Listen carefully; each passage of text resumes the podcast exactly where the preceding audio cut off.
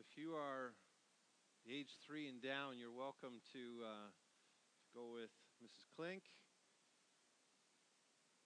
And uh, obviously, everyone is welcome to stay.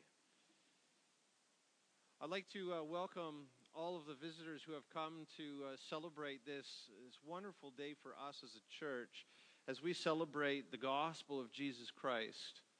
Uh, today is, in some ways, the day for these five young people who are going to make a public testimony of their faith in Jesus Christ. And we can celebrate the decision that they have made. At the same time, and perhaps even more true, this is a day that belongs to the Lord Jesus Christ. This is His day. This is a day that, that we celebrate the mercy and the love and the active grace of our Lord Jesus Christ who came to save sinners, who has drawn these young people into saving faith. And we believe that their salvation, their hope for the future, is entirely an act of God's goodness, God's love, and God's sovereign care. Today is a wonderful day for the church. This is if every day could be Baptism Sunday. Because today, we get to celebrate the death and resurrection of Jesus Christ and all of the implications for us as believers in Jesus Christ. As I said, five of our young people have made this decision. They have come to see who Jesus is. And they have put their faith in him and they have declared in my presence, in the presence of their parents, in the presence today of this congregation and before God, that they trust not in their own goodness, they trust not in their own ability to be good enough for, for God and His perfection, but they trust entirely in one righteous act of the Lord Jesus Christ. That Jesus has done all the work. And they have put their faith in Christ, and they have said, Because of what you have done, not what I have done, but because of what you have done, we know that we will be saved. We will be raised. We will forever. Throughout the month of August, we've been teaching about baptism, knowing that today was coming. And I've also met with the families of those who are going to be baptized, and we've discussed baptism. And I can say, as, as their pastor, that I am confident that these young people have professed faith in Jesus Christ, that they understand baptism, they know what they are doing. I just want to review for us as we prepare uh, to hear their testimonies and to behold their immersion in water. What is baptism? Uh, what, what is it that, that we are saying to one another when we are baptized? We have learned throughout the month of August that baptism has ancient roots in the Old Testament and that baptism has deep spiritual implications. I want to talk to you this morning about three things. One, baptism marks our union with Noah. Number two, baptism marks our union with Israel. And climactically, and most importantly, baptism marks our union with the Lord Jesus Christ. So, number one, baptism marks our union with Noah. If you remember, if you go back to Genesis 6 through 9, in Noah's day, God decided to judge the world for their sin by a great flood. God looked down on the world and said, Everybody is completely wicked. Everyone is totally evil. And I'm going to judge them for their sin, and I'm going to wipe them out. I'm going to cleanse the earth of this sin and wickedness. We also know that God found favor on Noah and Noah's wife, Noah's three sons, and their three wives, eight people in total. Not because they were not wicked, but God, in his love, bestowed his grace upon them. And Noah and his family came through the judgment, there was a great flood, into a new world. And you'll remember that the ark settled on the top of a mountain and Noah's family came out of the ark and the animals came out of the ark into a fresh start, a new beginning on the other side of God's judgment. Likewise, we believe that the Bible teaches very plainly, very clearly, that there is a final judgment to come. God will judge the world because of wickedness and sin, just like he judged the world in Noah's day. Those who put their faith in Jesus Christ will come through the final judgment into a new heavens and a new earth by hiding in Jesus Christ. Just as Noah and his family hid themselves in the ark and came through the judgment, so those who put themselves in Christ by grace through faith will come through the final judgment. Baptism, therefore, is a declaration that I am putting myself into Jesus Christ by grace through faith so that I will come through the final judgment into a glorified cosmos, a new world. So baptism marks our union with Noah. Secondly, baptism marks our union with Israel. In Moses' day, God looked down on Egypt and heard the cries of his people groaning in slavery. And Egypt had enslaved them for more than 400 years. And God decided to free Israel from this slavery. God sent them a deliverer named Moses who led Israel out of slavery after they had applied the blood of the Passover lamb to the doorposts and lintels of their houses by faith.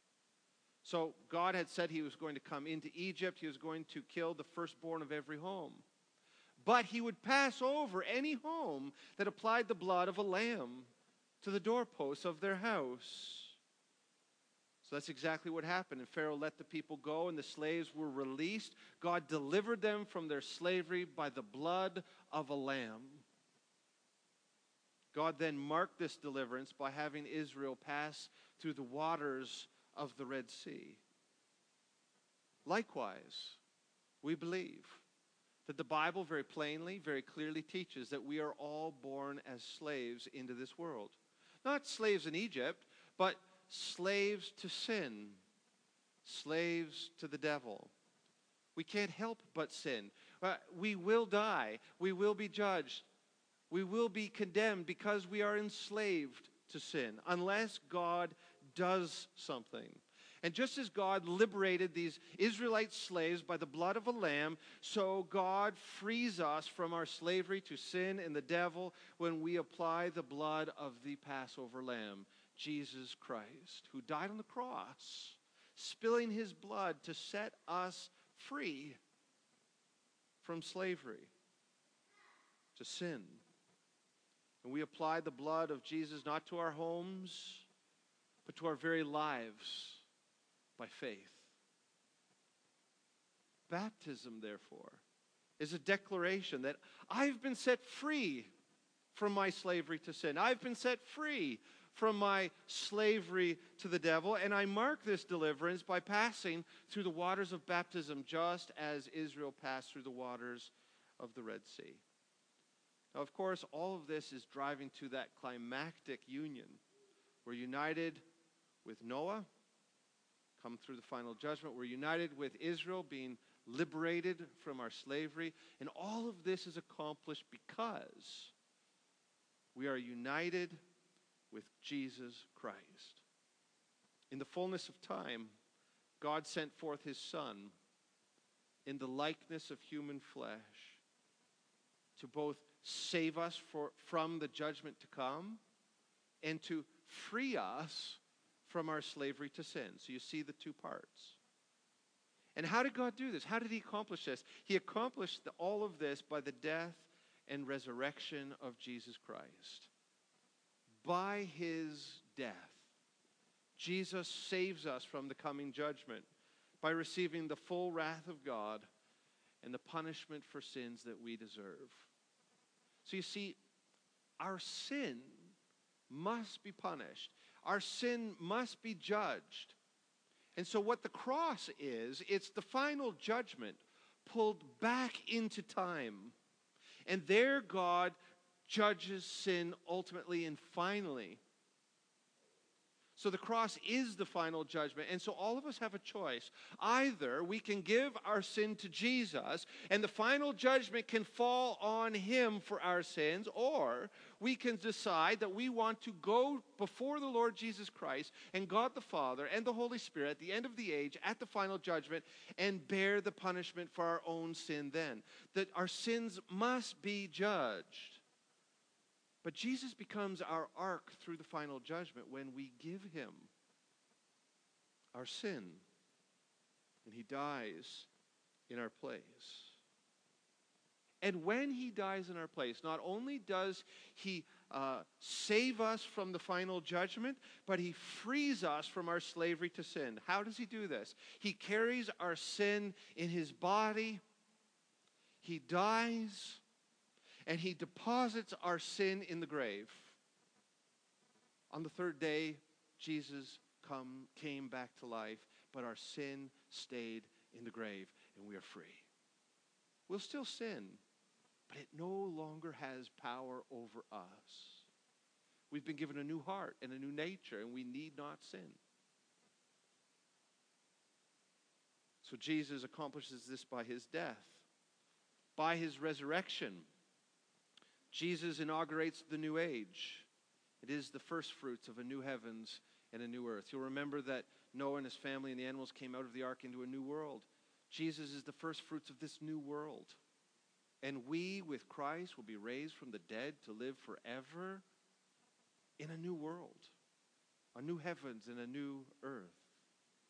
And Jesus has become the head of a new humanity that is untainted with sin. In that new world, when we are raised from the dead, our freedom from sin will be consummated and finally, ultimately accomplished, and we'll never desire sin ever again.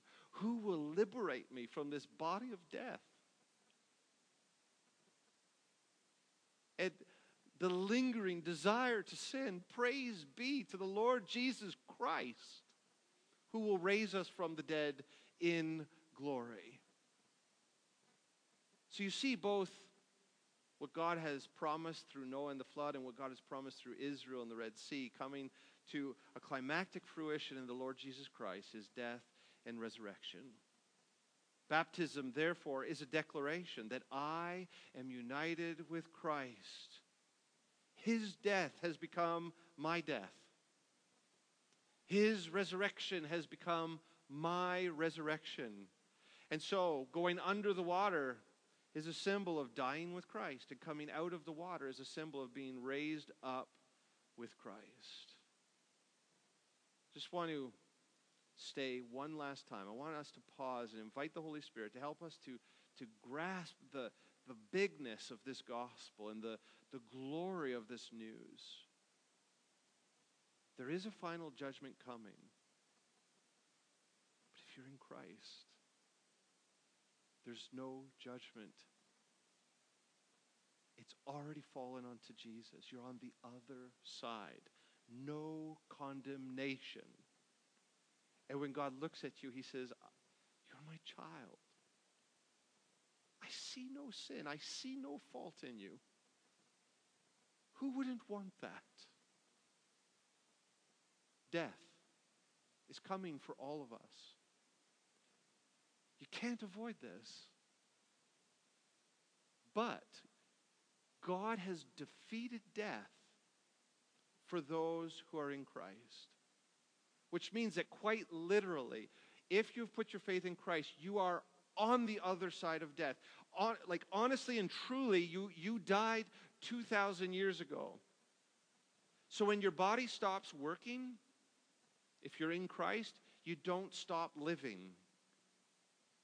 You don't die.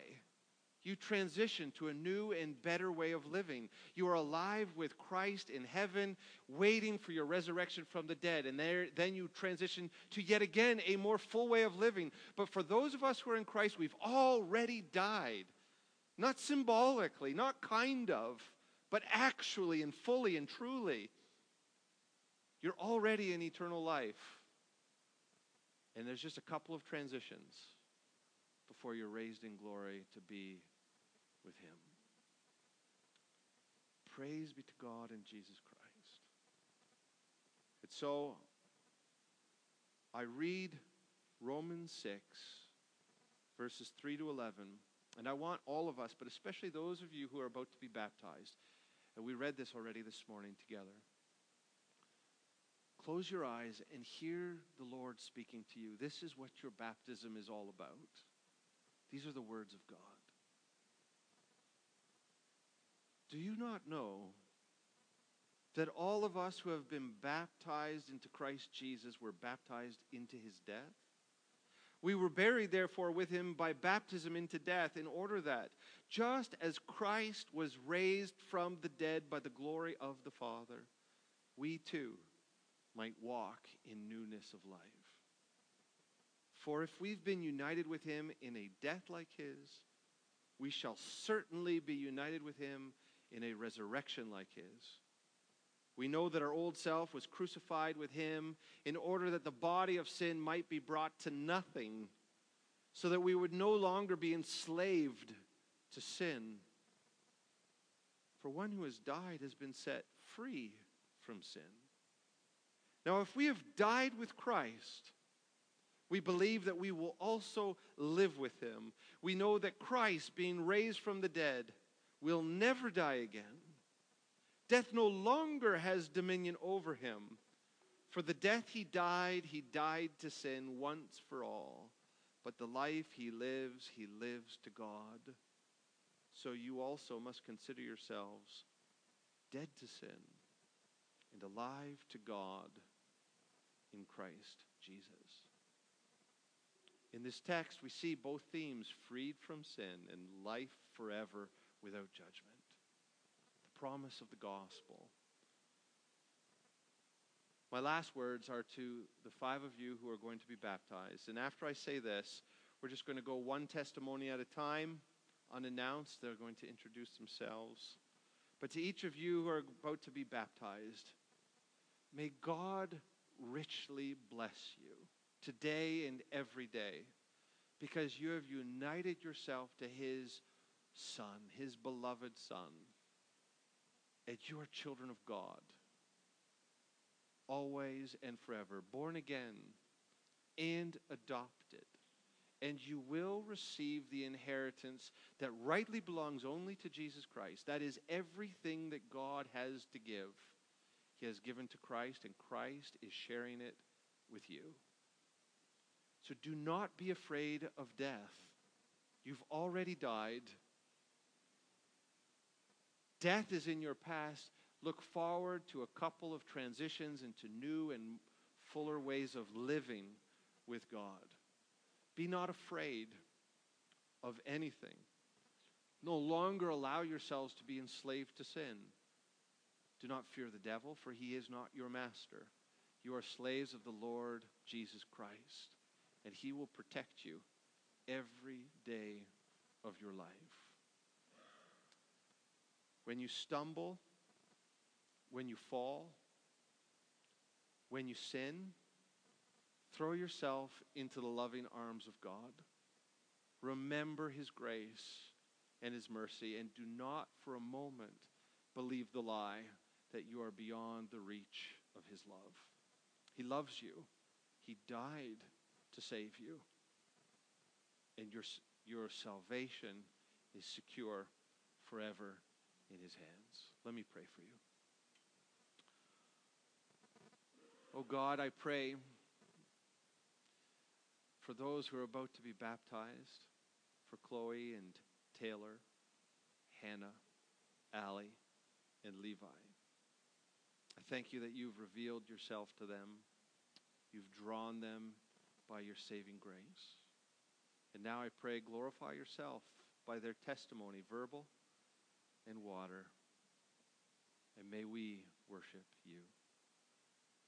In the name of Jesus Christ. Amen.